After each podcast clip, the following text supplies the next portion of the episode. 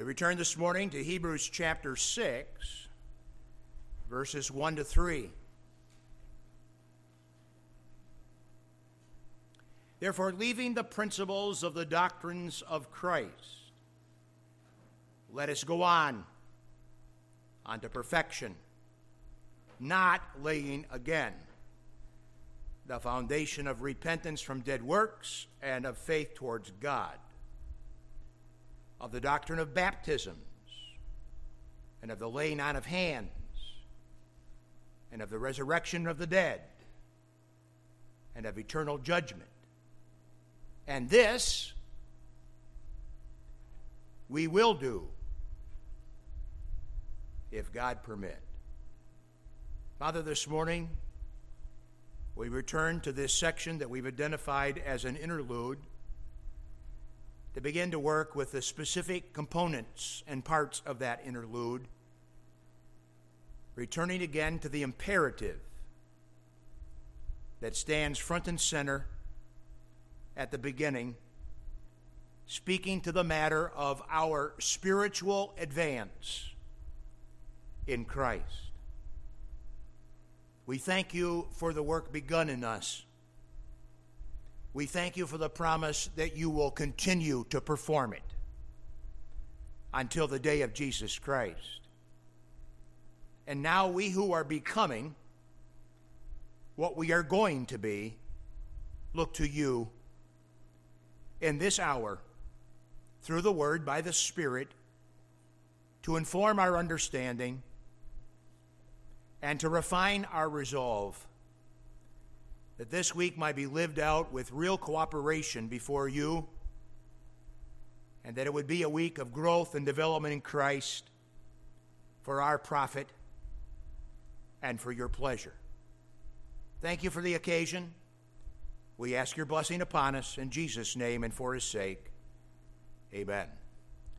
The Apostle Paul's letter to the Colossians duly warned the church of unwarranted values placed upon ritualistic ceremonies of the Old Testament type and variety.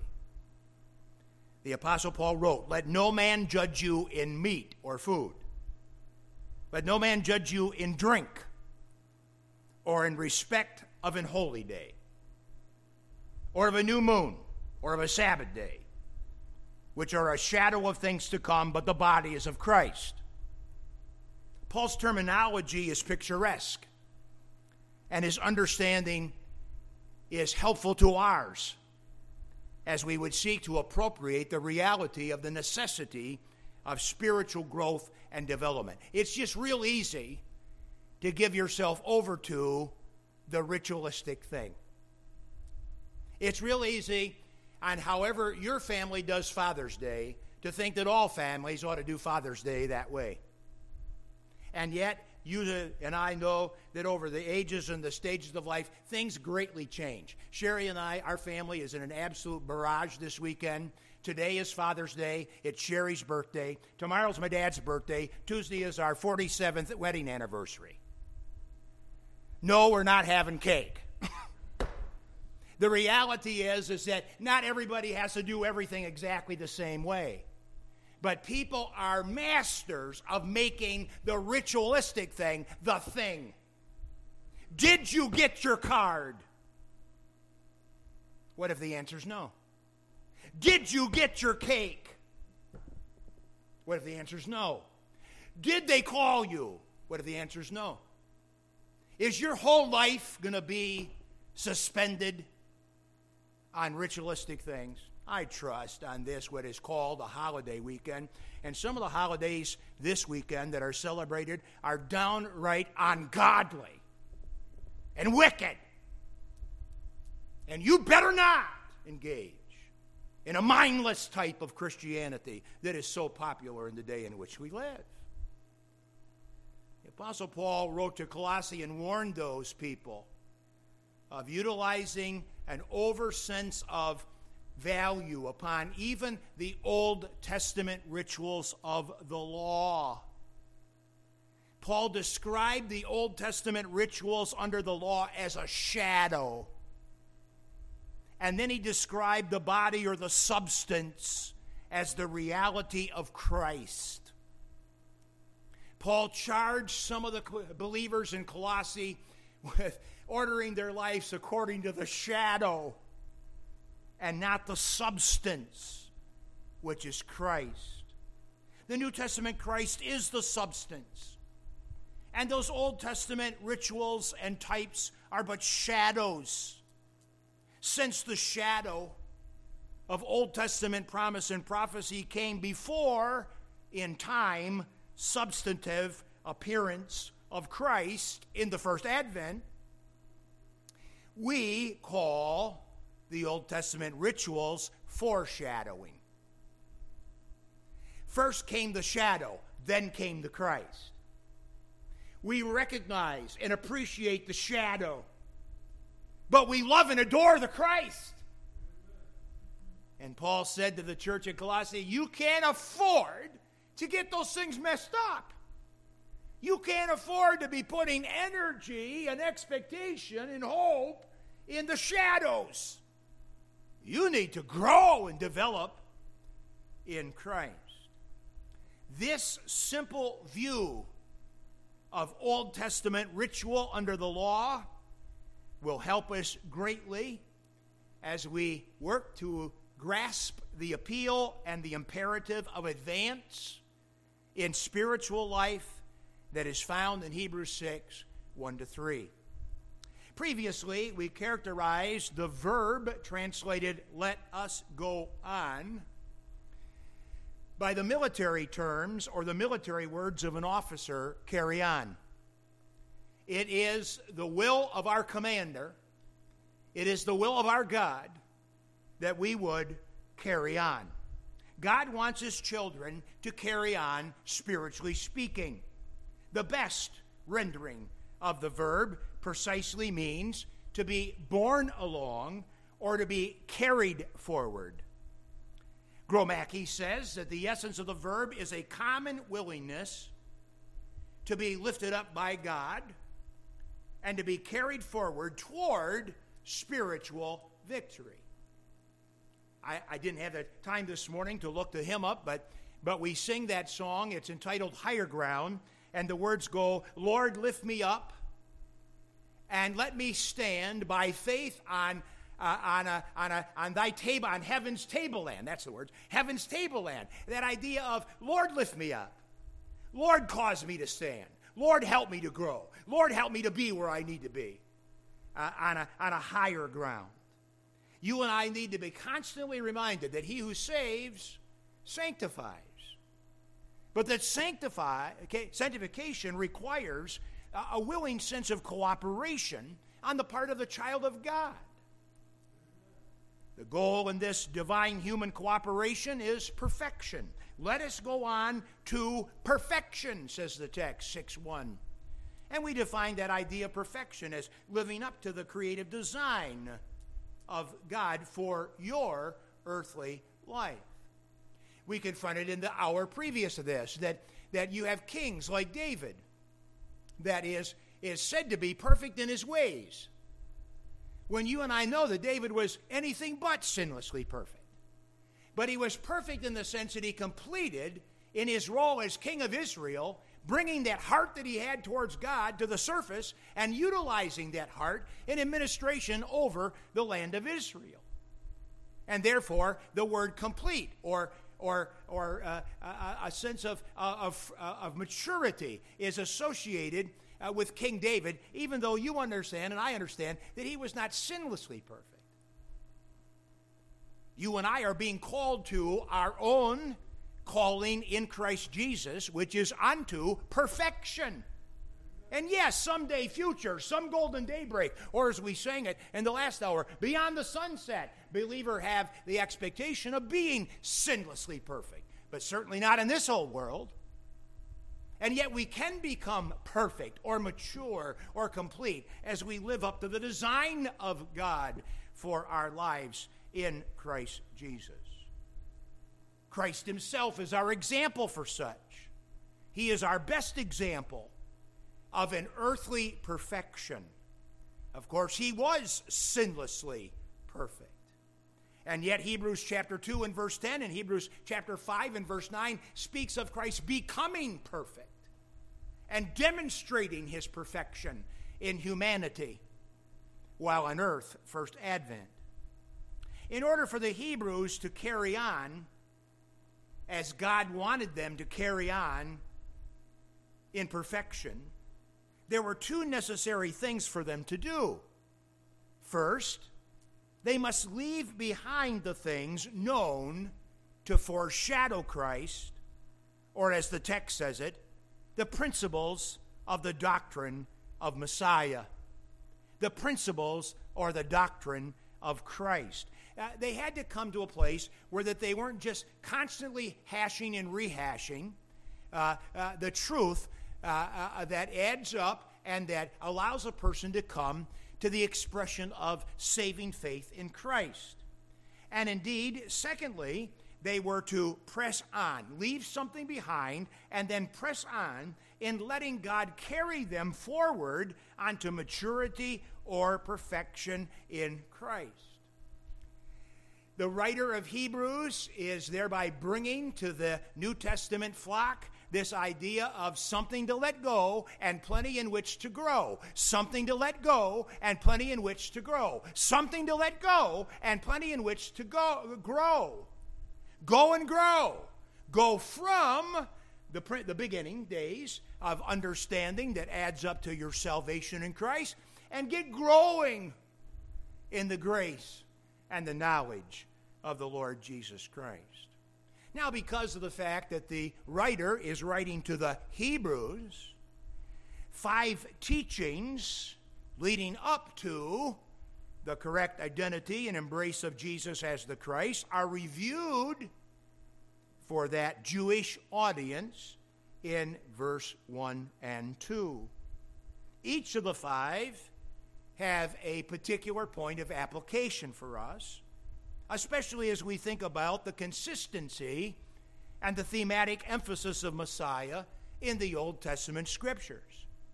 But the five things stated uh, had particular meaning for the Hebrews that had lived under the rituals of the Old Testament law.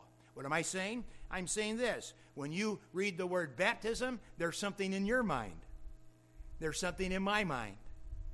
And we have to be careful not to associate the word baptism with what is first in your mind and my mind when we realize this was written to Jewish people. What would be in the mind of a Jewish person who had kept the ritual of the Old Testament law with the word baptismos?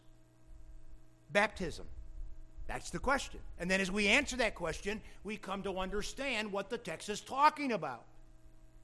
It'd be easy for you, easy for me to see the word baptism and immediately think about what we do in the water, whereby we place a candidate under the water, symbolically representing the death of Christ, and bring the candidate up out of the water, symbolically representing the life of Christ, and then pledging, as it were, the testimony of the candidate to live in the newness of the life of Christ. That is for us New Testament baptism. But the baptism of verse 2 is not talking about New Testament baptisms. And by the way, it's plural baptisms. How many times did they get dunked? They weren't dunked at all. That's not the point here. You'll see it in a minute. The five teachings leading up to the correct identity of the embrace of Jesus as Messiah are reviewed from a Jewish perspective. All five things stated had particular meaning for the Hebrews that had lived under the law of God. So let's review the five. It'll go rather quick. Here they are. Number one, we speak of God's demand for repentance and faith. God's demand for repentance and faith. Verse 1 Therefore, leaving the principles of the doctrine of Messiah, doctrine of Christ, let us go on to perfection, not laying again, as we have laid, and we might add, and laid, and laid, and laid, and laid, and laid, and laid. Not laying again the foundation of repentance from dead works and of faith towards God. Unsaved people, Jewish or not, must turn away from their sins and place themselves in faith and dependency upon God. From sin to God. From sin to God. We call that conversion. This is the book, Hebrews, that will soon declare the blessed simplicity. Without faith, it is impossible to please God. Nowhere in the Bible does it say, without the right rituals, it is impossible to please God. When the apostle writes concerning these things, he is pointing us in the direction of the substance which is Christ and not the shadow. He's really not even talking about just the idea of sinfulness per se, but he's talking about the shadows that foreshadowed, as it were, the substance which is Christ. In building, the contractor would never lay a foundation, let it cure, let it dry, if it's cement, like it is often in this area, and then on top of it lay another foundation, and then on top of it lay another foundation, and then on top of it lay another foundation. No, the reason for laying a foundation, the reason for laying a cornerstone, is so that you can then, upon that foundation, build the superstructure. The foundation of our faith has been laid in Jesus the Christ. No other foundation can any man lay than that which is laid, Paul said to the Corinthians, which is Jesus Christ. What is being said here is to these Hebrew people listen, we don't need to lay down the foundation of Christ again. We don't need to lay down again the foundation of logic, of turning from sin and towards God in Christ. It's time for all of us, it's time for you as believers to build upon the foundation that has been laid in Jesus Christ. The Hebrews had come to know the reality of Christ and it would be foolish as a result of that for them to overvalue or depend upon the things that foreshadowed Christ. Repentance from dead works specifically refers to those ritualistic things under the law of God by which no man was ever justified. God's way forward has always and ever been the way of faith. That's why in the book of Hebrews already, and in the book of Hebrews again, Abraham will be cited as an example because Abraham was justified by faith. He lived before the days of the law and was justified before God by faith. Likewise, Moses, Aaron, Samuel, David, please God by faith overvaluing and depending upon the Old Testament rituals that were foreshadowing Christ wasn't saving good even in the Old Testament era. Old Testament saints weren't saved by ritual, they were saved by faith. And so much the more after the coming of the Christ. Old Testament saints were saved by faith, not by ritual keeping ever. In application to us, we preach the truth of conversion, saying, Turn from sin and to God by faith in Jesus Christ. The from part is repentance, the to part is faith in Christ, whether you're a Hebrew or not. And so you could say, in an essence, that the writer is encouraging, he's appealing to the Jewish people of his day uh, to not just be constantly uh, uh, rehearsing uh, the reality of the foundation that has been laid in the Old Testament prophecies and promises and types that add up to Jesus Christ, but to build upon the foundation laid, the superstructure of a life that is pleasing to God. So, the demand to move on from the foundation laid in repentance and faith. Secondly, under the law, there were various priestly baptisms or washings of practically everything. Pans were baptized, pots were baptized, priests were baptized, sprinkled, poured, baptized, washed. The idea of washings. I want you to take a look with me at an Old Testament example of that in Numbers chapter 8. Numbers chapter 8 and verse 7. Numbers 8 7. And thus shalt thou do unto them to cleanse them. Sprinkle water of purifying upon them, and let them shave all their flesh, and let them wash their clothes, and so make themselves clean. Now let's think about that verse for just a moment. Such instructions were given to Jewish people under the law. And these instructions led to a condition of, quote, making themselves clean. Now, you and I should know that that cannot possibly mean that they made themselves spiritually fit and clean before God. But they made themselves ritualistically clean before men in priestly foreshadowing service. I don't know about you, but I shave and shower daily even on my day off, I shave and shower. But shave and shower has never made the heart of this man clean. The heart of a man can only be cleaned by God. A heart of a man can only be washed by the blood of Christ. Nonetheless, there were multiple washings, multiple baptisms. Not the kind of New Testament baptism that we have in the water tank depicting the death, burial, and resurrection of Christ, but washings, cleansings, multiple cleansings. And the Jewish congregation of the first century would have been very, very familiar with the symbolic foreshadowings of those washings as fulfilled in Jesus Christ. And the writer is saying to them in chapter 6 and in verse 2, we need to move on from uh, just the foreshadowing washings.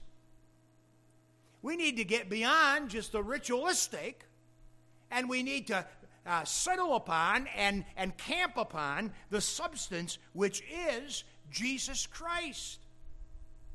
And so, in that sense, he says, let's move on from repentance and faith. There's a sense in which no believer ever moves on from repentance and faith. Because when you sin, what do you do? You confess your sin and, and, and, uh, and know that God is faithful and just to forgive your sin and to cleanse you from all unrighteousness. And then you have faith that He has.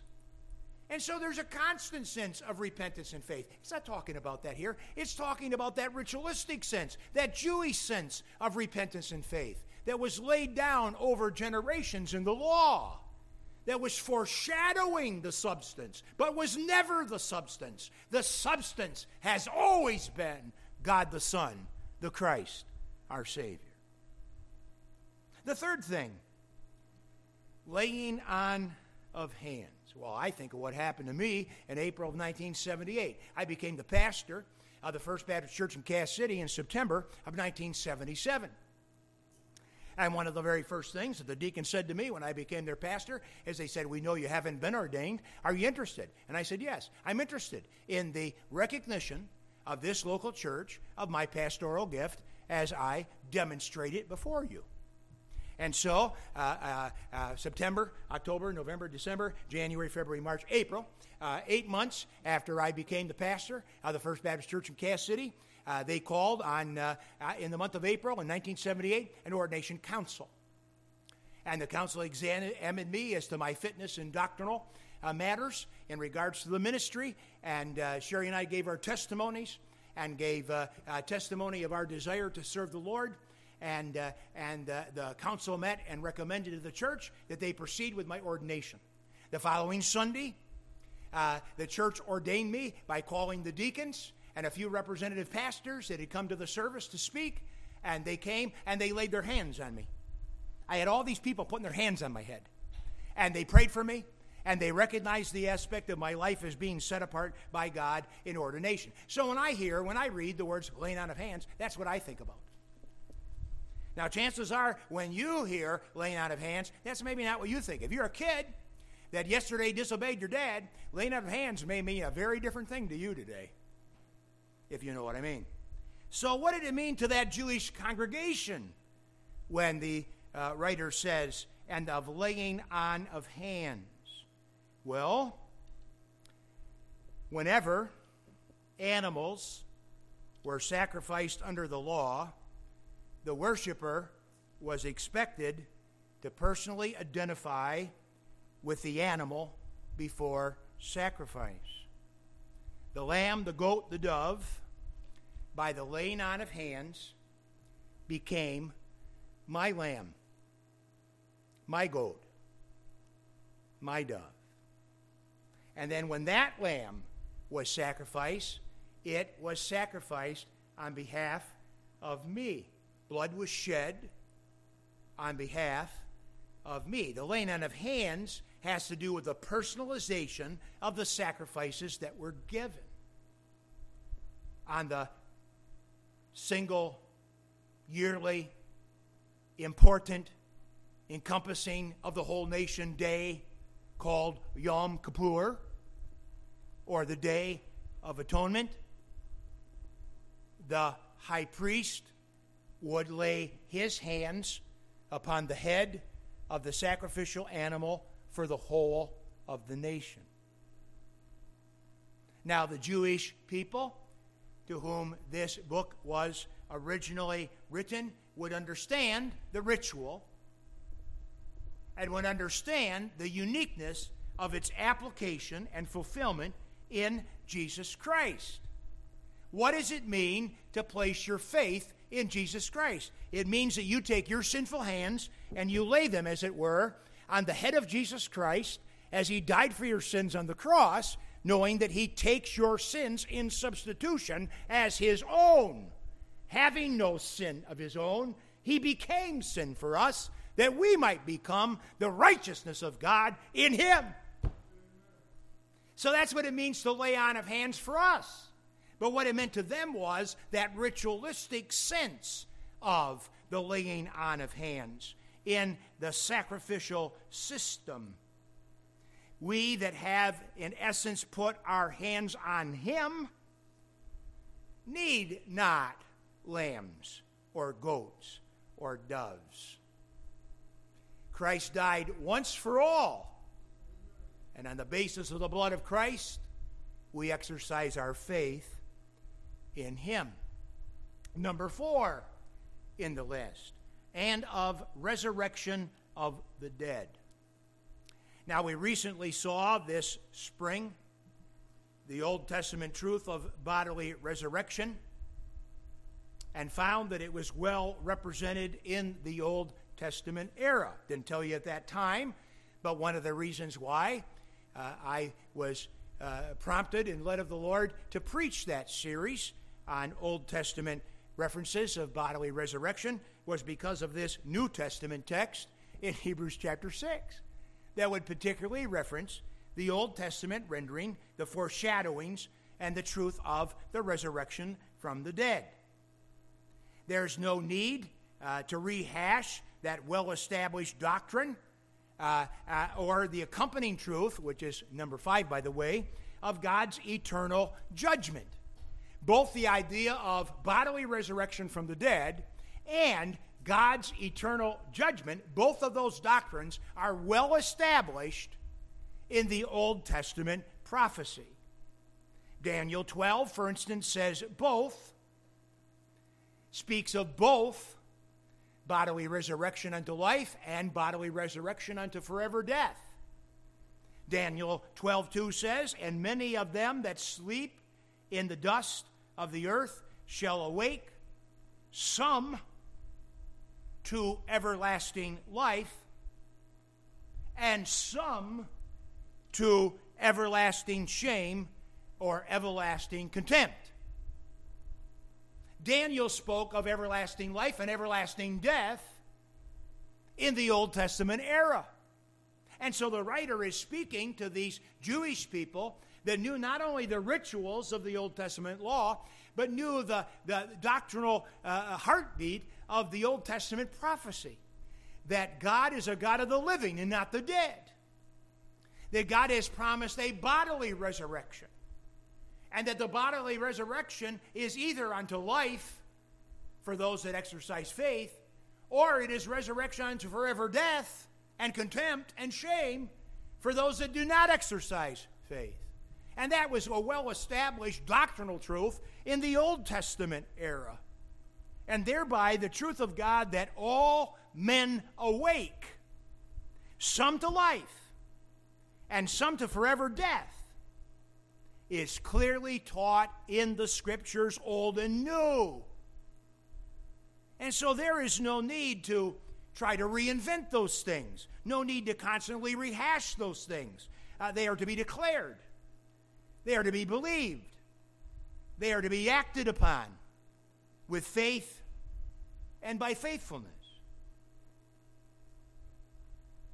Five things that uniquely describe what doesn't need to be done over and over and over and over and over again when once you've gone through the details of those realities for your own soul, for your own faith, for your own heart.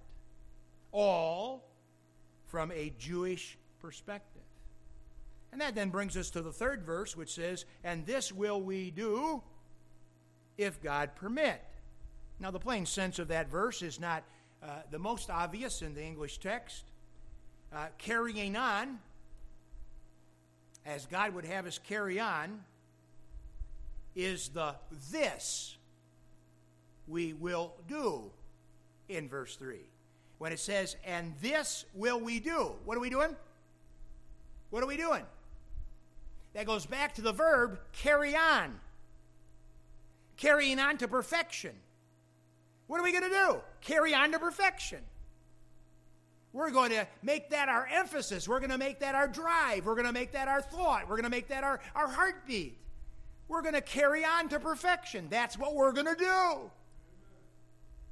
And then that phrase, if God permit, has a careful sense of reminder that everything that you and I would propose to do depends upon God for doing it. So much so that James tells us in his epistle that uh, you, you're going to say, I'm going to go here and I'm going to go there and I'm going to I'm going to get this and I'm going to get that.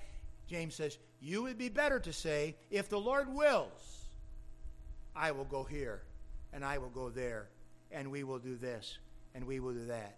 Because every breath we take, every food we digest, every ounce of energy we possess, everything we do is part of God's good gift to us by grace.